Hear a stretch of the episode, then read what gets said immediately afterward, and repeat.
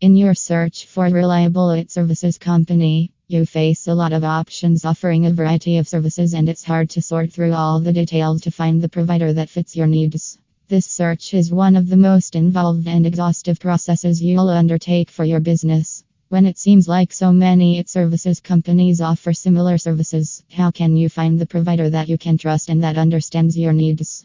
As the competition increases for IT services providers, there are several factors to include in your search for an IT services firm.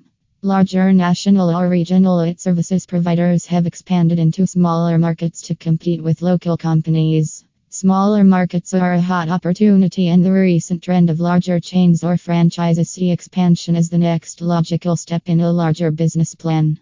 The downside for you is that these larger IT services providers often undercut local providers with aggressive pricing models to gain a competitive edge.